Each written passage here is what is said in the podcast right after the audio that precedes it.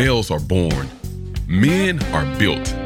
This is the Great Man Podcast, where we want you to build great men as you allow other men to build you. Join New York Times best-selling author Stephen Mansfield along with seasoned leaders of men as we bring a wide range of experience and expertise to help you become the great man you are designed to be.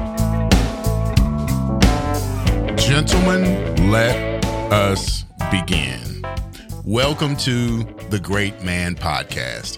It's a place where myself and Jay Kim, we come every other week to kind of decipher and dig into and unfold and unroll the podcast the previous week that Stephen has done. And this particular week, man, it was a big one. Yeah. And and he he spoke in that old English thing. You notice he said, "I've been reading some Shakespeare," so you know. Uh, I mean, it challenges me. It's like I I don't read quite enough, and I feel like that's a big part of just pursuing great manhood. Is is you gotta Being well read, you, yeah you gotta have you know different things, and he's reading Shakespeare. yeah, So, varied interest. yeah. Yeah, we do need to we do need to concentrate on being a renaissance man of Mm. We will be doing this podcast in iambic pentameter today. Yeah, we're, we're gonna do the notes in Latin. but you know, let's let's get into it a bit, Jay. So this I, I don't really know where to go with this one, man, because I'm examining my life like I do every time I Mhm. listen to Stephen. So the first thing I do is I listen through it and then I listen through it again and I go, where can I apply this to my life? Where are these wounds in my life? Where are these issues, these barnacles stuck to my shell, stuck to my hull? And I'm just looking at my life, man, really thinking about it because I'm coming to that age of what Stephen was talking about, man. Mhm. He said, you know, mid 50s, and I just turned 59, man, a few weeks ago. And so I'm coming to that age where, man, where I'm very reflective and thinking back on everything, man, just wondering how I could have done it better or what's got a hold of me and and all of that.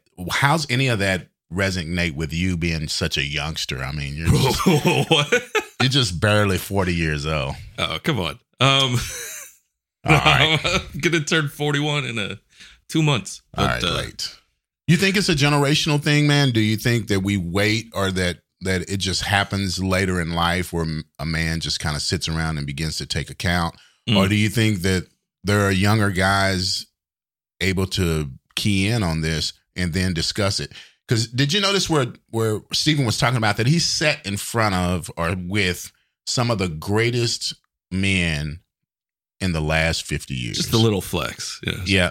Princes, Presidents, kings, kings. presidents, prime ministers. Yeah. You know, and and that says a lot, man, about Stephen's influence and the circle that he's gathered around him. Now, he was honest. He said he didn't know them all specifically, but he's been in the company or in conversation with those kinds of men. So he's got a wide gamut of guys to kind of look at and just draw these conclusions. What do, what do you think about this thing? Also, The as a historian, he gets to know. Oh, that's he, true. he gets to know them too. But just seeing how they handle themselves, Yeah. you know, in person as well. Uh, I think it's really, really fascinating because I think every man kind of deals with these little barnacles, you know, these little petty things that kind of stick to them. I think the earlier you recognize it, the earlier you go into it, the Yeah. more like all wisdom, the better it is for you. And I think that as young men, we could just glory in that stuff. You know, we could be like pick up every petty thing and it doesn't actually faze us until years and years of it accumulating. For me at 40, I'm starting to get to that point where oh, some of this stuff is going to really bog me down. So I'm I'm glad that I could now examine that right now yeah. and sort of look through my life cuz a lot of it's blind spots. I know, man, and that's the problem with it, man. I mean, it's stuff that you don't see, and then if you don't see it and someone doesn't call it out, you don't necessarily know about it. And then someone like Stephen begins to talk to us about it, and Mhm. then we have to get introspective and start to examining our lives. And I'm in the middle of that, honestly, man, because I want to know if I have these things. And I've asked my wife, and you know, that's the first thing he goes, go and ask your wife. And I asked my wife, and she goes, I can't put my finger on anything that is currently attached to you that I feel like is is causing something. But a lot of that stuff, I don't know that people would be able to tell us because they don't know our intimate lives, man. They don't they don't know our soulish part of ourselves as intimately as we do. So it's going to take some self examination. I don't really know how to get there yet, man. Yeah, I, I think I think we were talking about it earlier. Finding out a lot of these petty things that accumulate are a result of a big thing. Right. You know, like for me, it was, you know, when I had hyperthyroid and I was constantly, relentlessly ridiculed. As soon as that was done, I made an unholy vow to myself that I would never let anybody make me feel that way again. Yeah. And to this day, it's still a struggle because that's where all the defensiveness comes. That's where a lot of the pettiness that I let accumulate, a lot of the things is like that person thinks I'm stupid. So I'm going to make him feel stupid. Yeah. And that was my MO for so long. And I think a good way to kind of go about it is maybe examine what's the source of this? What was the big event that caused all these small events to accumulate? And when you do that, it it is a way you could just extrapolate. You're like, okay, well, what could have possibly resulted from from that? You know, and it things will come up to your mind.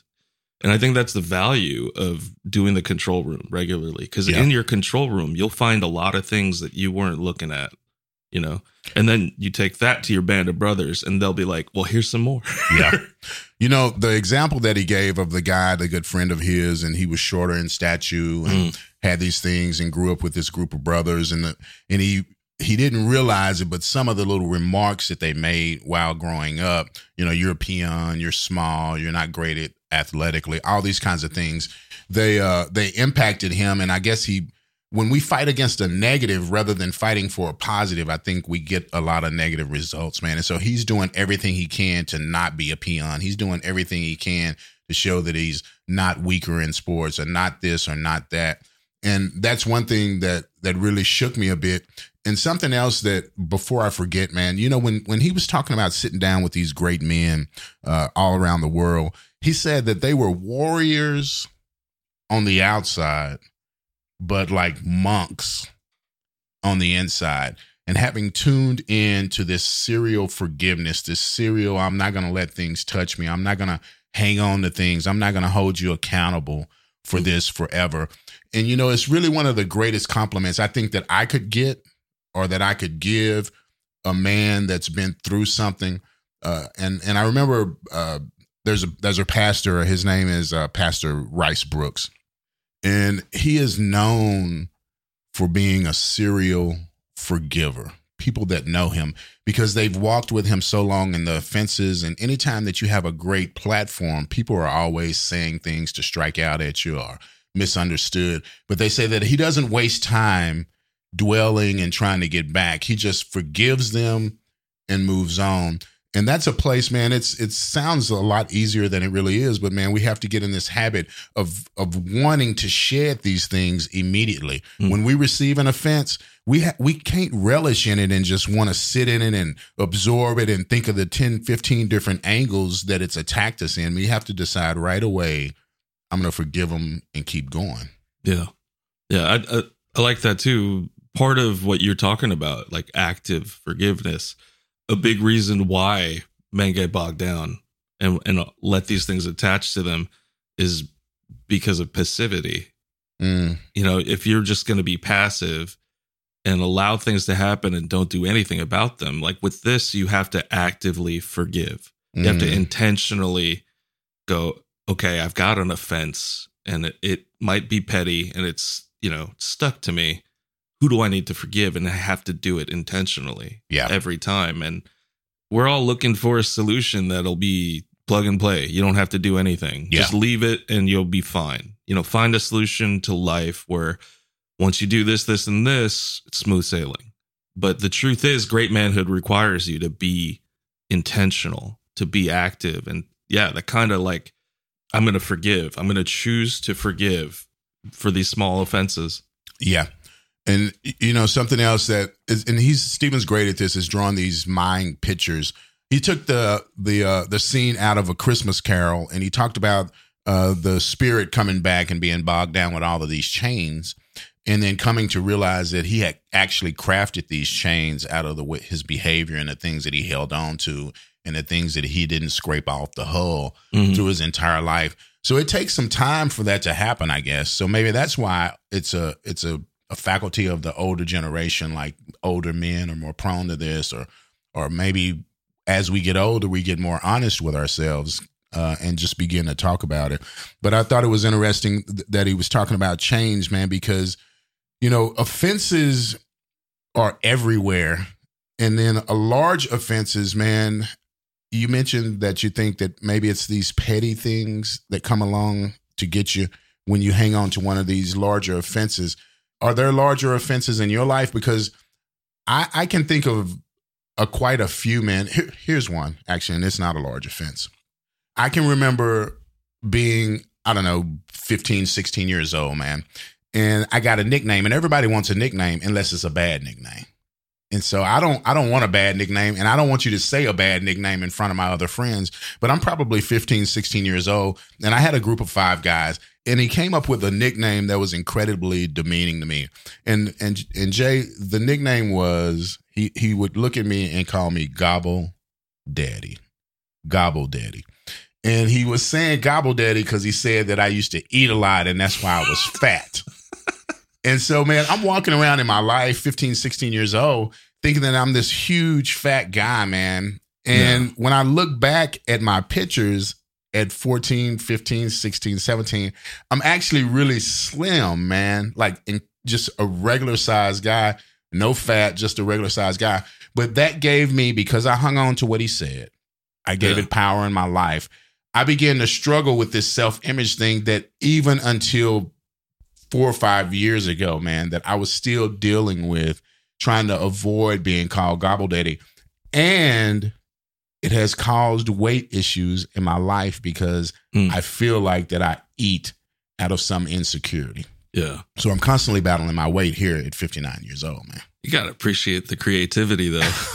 oh, my dude, my childhood, they just call you fat. They just be like, fat, so a gobble daddy. Yeah, because I used to gobble all the food down. gobble daddy. Do you have moments in your life, man, that you could track back to being young? Now I know that people uh, used to ridicule you for the condition that you had. Is there something spe- specific, man, like uh, relationally, or maybe with your mom, your dad, your sister, uh, a leader, a coach, a pastor? just anybody back in the day, man, that said something that really stuck with you and you feel like that it's something you probably should have scraped off your shoe back then rather than just riding with it? Yeah, I think a lot of people have this common experience, but like, you know, I, I went through a phase in, you know, college where I was just kind of drifting, wasn't really studying too hard or getting good grades. I wasn't I, I would rather just sit and play video games all. Yeah. So like I feel like everybody can relate to having their dad come down and be like, if you do go this way, you'll never amount to anything. You're gonna be a loser for the rest of your life. Because right now, what you're doing makes you a loser. And did he tell you like that? Yeah. He told well, you in, just like that. In a so my dad, you know, or is that the way you heard it? Uh, mm, is a little more violent than that actually, because he's you know, he used to be a, a master taekwondo instructor. Okay. For the Korean military. So he would go into a field of a thousand guys and just yell. So when he talks to you, when he's he's yelling at you. your you, father, it's like you're a loser. What you're doing, this is loser behavior. You know, and if you don't change what you're doing, you're going to be a loser for the rest of your life. And I mean, his he was right, but at the same time, it does stick with you. You know, that kind of for most guys it might be motivational. For me it was the opposite. Yeah, I don't know if it's if there's really any guy that being called a loser is going to be motivating, man. I mean, and it, it motivates you in the sense yeah. of if we're defending a negative, you know, I I, I want to prove this because that's what you said about I want to prove that you know I'm not dumb. I want to prove that I'm not this. I want to prove to my dad that I'm not stupid. So I'm not. I don't I don't know that that's a healthy way, man, because if you had kids today, Jay, which we're getting ready to find out what's going on, but yeah. in the in the event that you have kids, man, and you're raising your son, is that a legitimate way that you're going to address your son? I I hope not. Yeah. but I understand where he's coming from because he wants the best for me. Yeah. And he's like, this path will only lead to failure. And I don't want my son to be a failure. Yeah. but you don't communicate it that way. You know, it's funny, man, and own parents and raising our children and all those kinds of things. There's a difference in, and and I tell people this all the time. You need your father, your mother, and you need an outside mentor because a lot of the things that fathers and mothers say, and not all fathers and mothers, but a lot of things that we say as fathers and mothers, they're literally built out of fear. We see a behavior in our children and we want to knock it out. Like if we don't snatch them up and and beat it out of them with a with a belt i mean we're going to say what we mean in such a a derogatory way that it shocks the whole scene because we're going hey this is going to take you down the wrong road. And rather than taking the simple 30 minute conversation maybe to explain to them why it's taking them down this road we want to have the most impact with the fewest amount of words. And and a lot of times man we're working out of this fear because we see our kids and we extrapolate out that you're going to end up destitute and on the side of the road and i don't want that for you so i need to shock you out of it. Whereas a mentor when they look in and see your life and the behavior and all that the first things that they're looking at they want to accentuate what you do well Mm-hmm. so they want to talk about those things that you do well. If you talk about and get excited about the things that you do well enough, it'll crowd out the stuff, man, that's taking you away from your destiny or away from your ideal in life. And that's the value, in my opinion, man, of having a mentor, having more than one mentor, and having your parents as well. Because sometimes, man, we can be so emotionally connected to the situation that the way that we speak, like your father, you know he's he's got the best that he's got in mind for you but yet and still the verbiage that he uses sticks with you and i can Mhm. imagine that that motivated you to do some things differently And that fear and urgency that comes, with, you know, being a parent, that there's enough distance in the mentor relationship for that to not actually be a factor. You know, where they can objectively look at your life and be like, well, this is where you're great. We need to develop this. And Yeah. here's where you're weak. We need to work on that. And it's not an issue of like, I'm worried about your future, where you're going I mean, a mentor can be, but they're not going to be that invested where they're fearful, you know? yeah And it becomes like an urgent, I need to change this boy before, you know, he goes the wrong path. yeah you know i, I think of another and i've talked about my life and, and just some of the wounds in my life previously on the podcast but just to give you a quick overview you know when i was very young i was sexually abused. And then again about eight or ten years later sexually abused. And then my mom kind of abused me in in numerous ways man. I mean emotionally uh physically. I sometimes i was beat until i thought that i might lose my consciousness. Uh she hit me with just anything that she could find meaning uh whips uh rope uh extension cords all these kinds of things all these different beatings and then there was this always this sense of angst in my household. So I'm constantly trying to pick up cues on where we stand at any given day to for my own safety. And I realized, man, that picking up all of that and learning how to navigate those situations, it's really made me conscious of what's going on around me and the way that people may look. And it could be an errant look, or it could be, you know, an errant facial expression. But I'm always picking up on all these things and I internalize it all and overthink it and go, I've done something. Yeah. I've I've done something and how am I going to get out of this? And it it really wrecked early relationships for me. It wrecked uh, relationships with my children early on, uh, caused a lot of turmoil in my marriage. Man, dealing with just these circumstances, all these different things that I took and attached to myself and said, this is a reality. You know, just sitting here and chatting with you about this subject, man, it's reflecting and making me go back and think about some of the things because you know, I can remember times too, man, that because of the abuses, you know, I always felt like that sex was the ultimate in communication. Like it, it is the way you can tell me that you love me and you can show me that you love me and you can behave as though you love me. But if we're not having sex every day, mm, I don't know that you love me. And it's curious because I was abused sexually, Mm. but I translated somehow sex to be this communication of caring and love.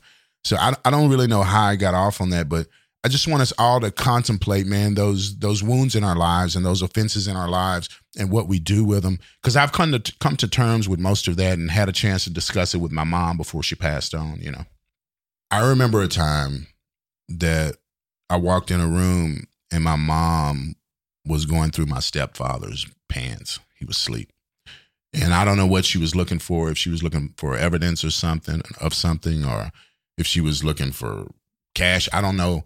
But immediately in my heart, man, I go, women are very deceitful and mm. dishonest. And you could think that there is something good in this woman, but ultimately behind your back, they're doing this. And it made me, I hung on to that one incident. I have no no way of knowing what was actually going on. If he had told her to do it, I don't know. But it made me have this opinion of women my entire life, man. Up until my 30s, man, that women were scandalous and insincere and couldn't be trusted and go through your things and looking for evidence on you and stuff like that, man. You know, I'm, I'm just thinking about all these things now that we're discussing are these offenses and small things that we hang on to, and it can structure and cause us to behave a certain way. Yeah. I think also the defense mechanisms that you had up too, and also that that mindset that you had, they all result in these little things that we pick up in our our many relationships. You know how you see women it affects your relationships. Yeah, and I know for me how I I was behaving. You know this sort of defensive. You're not gonna you're not gonna make me feel ridiculed ever again, it definitely hurt my relationships. And it, it's the one thing that kept my courtship to my wife. So it, it went nine years because yeah. I was just, I couldn't actually function well in that relationship until, you know, I was forced to face it. You know, man, that's one thing, and I'll I'll tell you now, and I've told you this before, man, but but way to way to hang in there, dude. Cause, you know, and you've told me, man, that friends were like, you know, why are you still hanging around and why this and why that? But man, I can remember you going through that and just the drag the whole situation was on your relationship, man, just not knowing where to go and not knowing how to fix it and not knowing exactly what was wrong and not knowing, you know, if it would ultimately work out and then coming to this place, man, where you guys begin to go get counseling and reconciling and working out a lot of that stuff, man. But I'm still like amazed that you two waited for each other for nine years. Yeah. I, I wanted to marry her. Yeah. From the minute I met her, I wanted to marry her.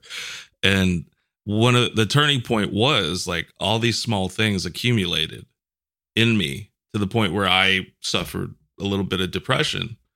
And my primary care doctor was the one saying you have to go seek therapy and then they referred me and i went and i, I started to examine all the little things that had accumulated and yeah. that's what it was it was depression was me not addressing any of these things and it just just pushed me down. All these changes dragged me down.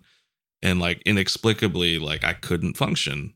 You said something powerful the other day when we were talking. You said that this behavior of like preemptively putting somebody back in their place if you if you felt the the the smallest bit of them trying to make you look bad or make you look this or this them disagreeing with you that you feel like it's cost you so much not only in your personal relationships but in your workplace relationships professional uh, job that you do and just across all spectrum of life yeah you there's nothing that'll make you look the fool more in a professional environment when you're given feedback and you cannot receive it and you do everything possible to push the buck somewhere else. And that was me. That was me. Anytime it got to a point where it wasn't even just somebody was saying something to ridicule me, I was feeling like yeah. it was becoming a situation where I would look bad. Right. And I would just publicly to the manager or to the boss or the director be like, no, no, that's not what happened. That's not what happened. You know, like you did this or whatever. I would just point the finger and yeah, I lost a lot of jobs that way. I lost a lot of opportunities to work with people and I'm I'm in the film industry, so that's 100% relationships. Yeah. And I cut off a lot of relationships because I was afraid of being ridiculed.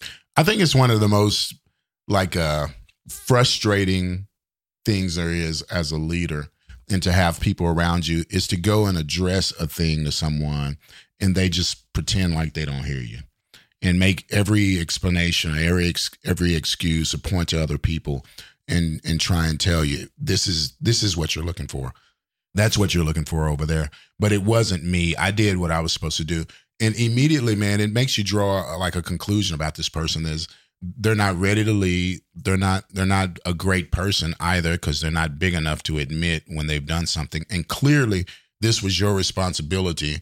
I'm checking you up on it and asking you why it didn't get done but you're telling me it's somebody else. It's one of those things like it, in a marriage like you recording it's i think it's probably one of the telltale signs for a bride or for a groom if they go and try and address something with someone that they love and they're not willing to hear it or receive it there's a frustration built into that. Yeah. and you're mm-hmm. and you're going to know that man it's going to be a high probability that we're never going to be able to work anything out because every time i bring up something that bothers me it's going to be defended Yeah, and uh, when when my wife and I were working on our communication, we're working on how to deal with situations like this. I would tell her, I'd be like, "You're the only person I do this with. I don't have the bandwidth to do this with anyone else."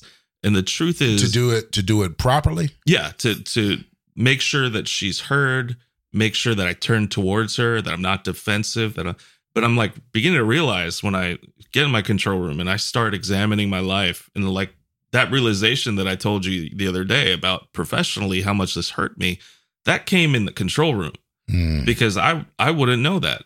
That's a huge blind spot to me. If I lost a job or if I lost a relationship or an opportunity, it was always their fault. Like they're missing out, they screwed up. But when I looked at it, I was like, no. When somebody does this behavior, and I've observed somebody else do it and go, that's that's That really unprofessional. yeah But like that's what I'm doing all the time yeah you know, just trying to push the buck. And like the most professional and mature thing to do in that situation is to take that feedback and ask more. Be like, hey, give me more. I need to know more details about what what this feedback is. You know, but I was like, don't give me that. Don't even come to me with that. Right. Like so I'm did, perfect. You don't need to do anything. So did any of those bosses or any of those people that you've worked with ever have the ability to like verbalize what it was you were doing or is this something that you're just coming to understand yourself after years of dealing with it?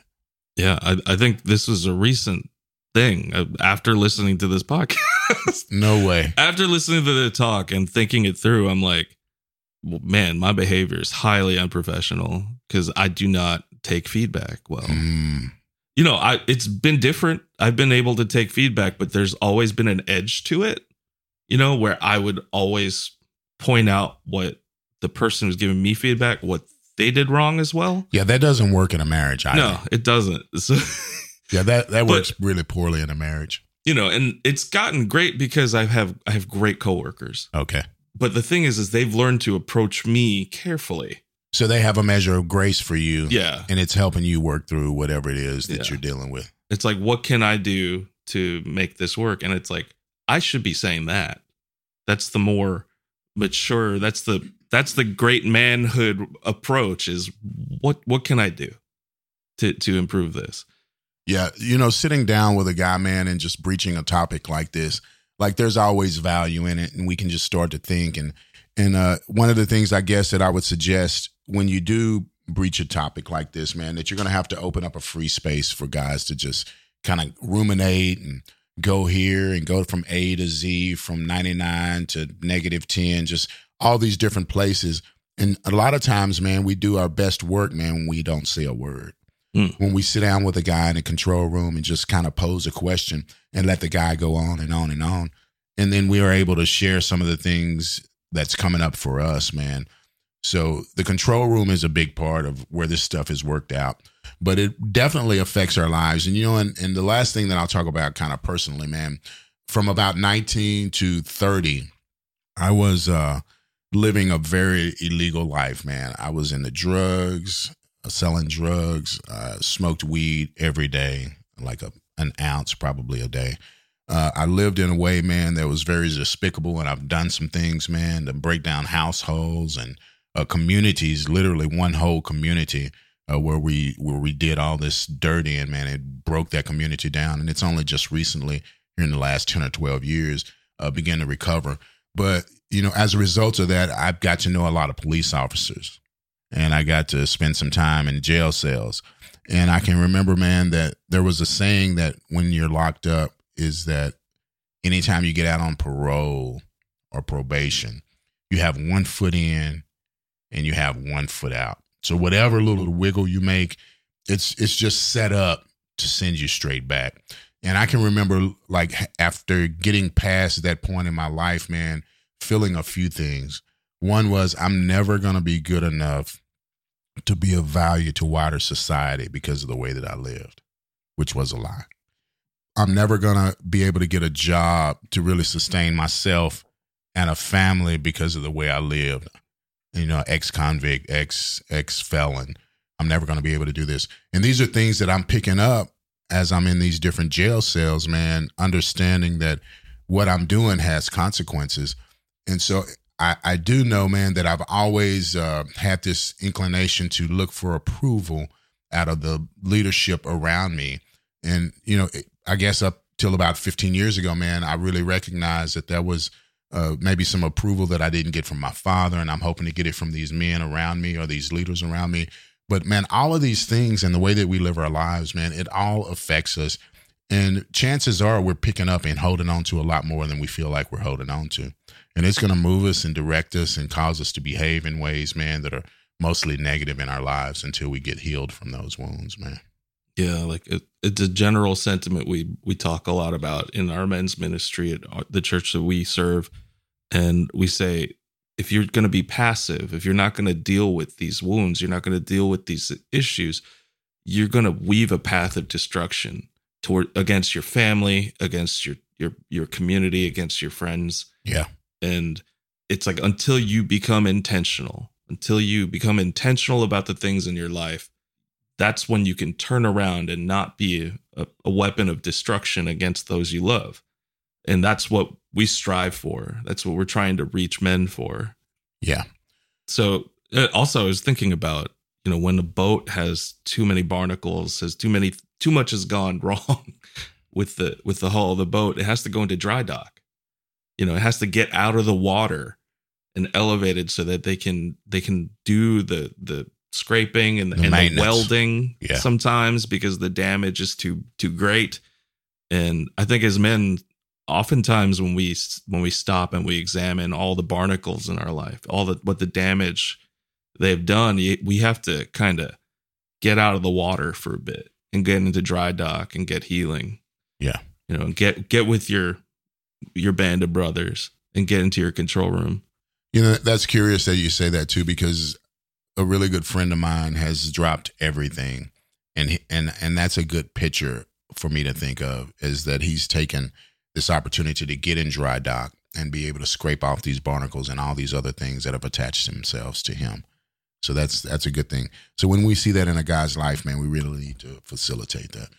You know, this is this has been great, Jay, and thanks for spending some time with me. And we want to remember that we need to be done with the lesser things, man. And and uh, I, I still think you should have played that hymn at the beginning of the podcast. But you know, just getting rid of these small barnacles, these small things that attach themselves to us and cause us to behave and act out and move way in ways that we normally would not. There's there's time to examine those, and the time is right now, man. So get in the the control room with a good friend, or get in there by yourself. Uh, pray through it. You know, even the scripture says that it's the smaller foxes that ruin the vines. It's not the big attack that comes on the vine where an animal runs through a portion of the vine. It's all the little tiny foxes eating a tiny bit and destroying a tiny bit of the vine that ultimately destroys that vine. And we need to think of ourselves like that because that's in, in the scripture, uh, that's kind of how God uh, talks about our relationship with Him as being a vine and a vineyard. But I just want to thank you all for showing up today. And getting rid of these smaller things is one of the great parts of being a great man.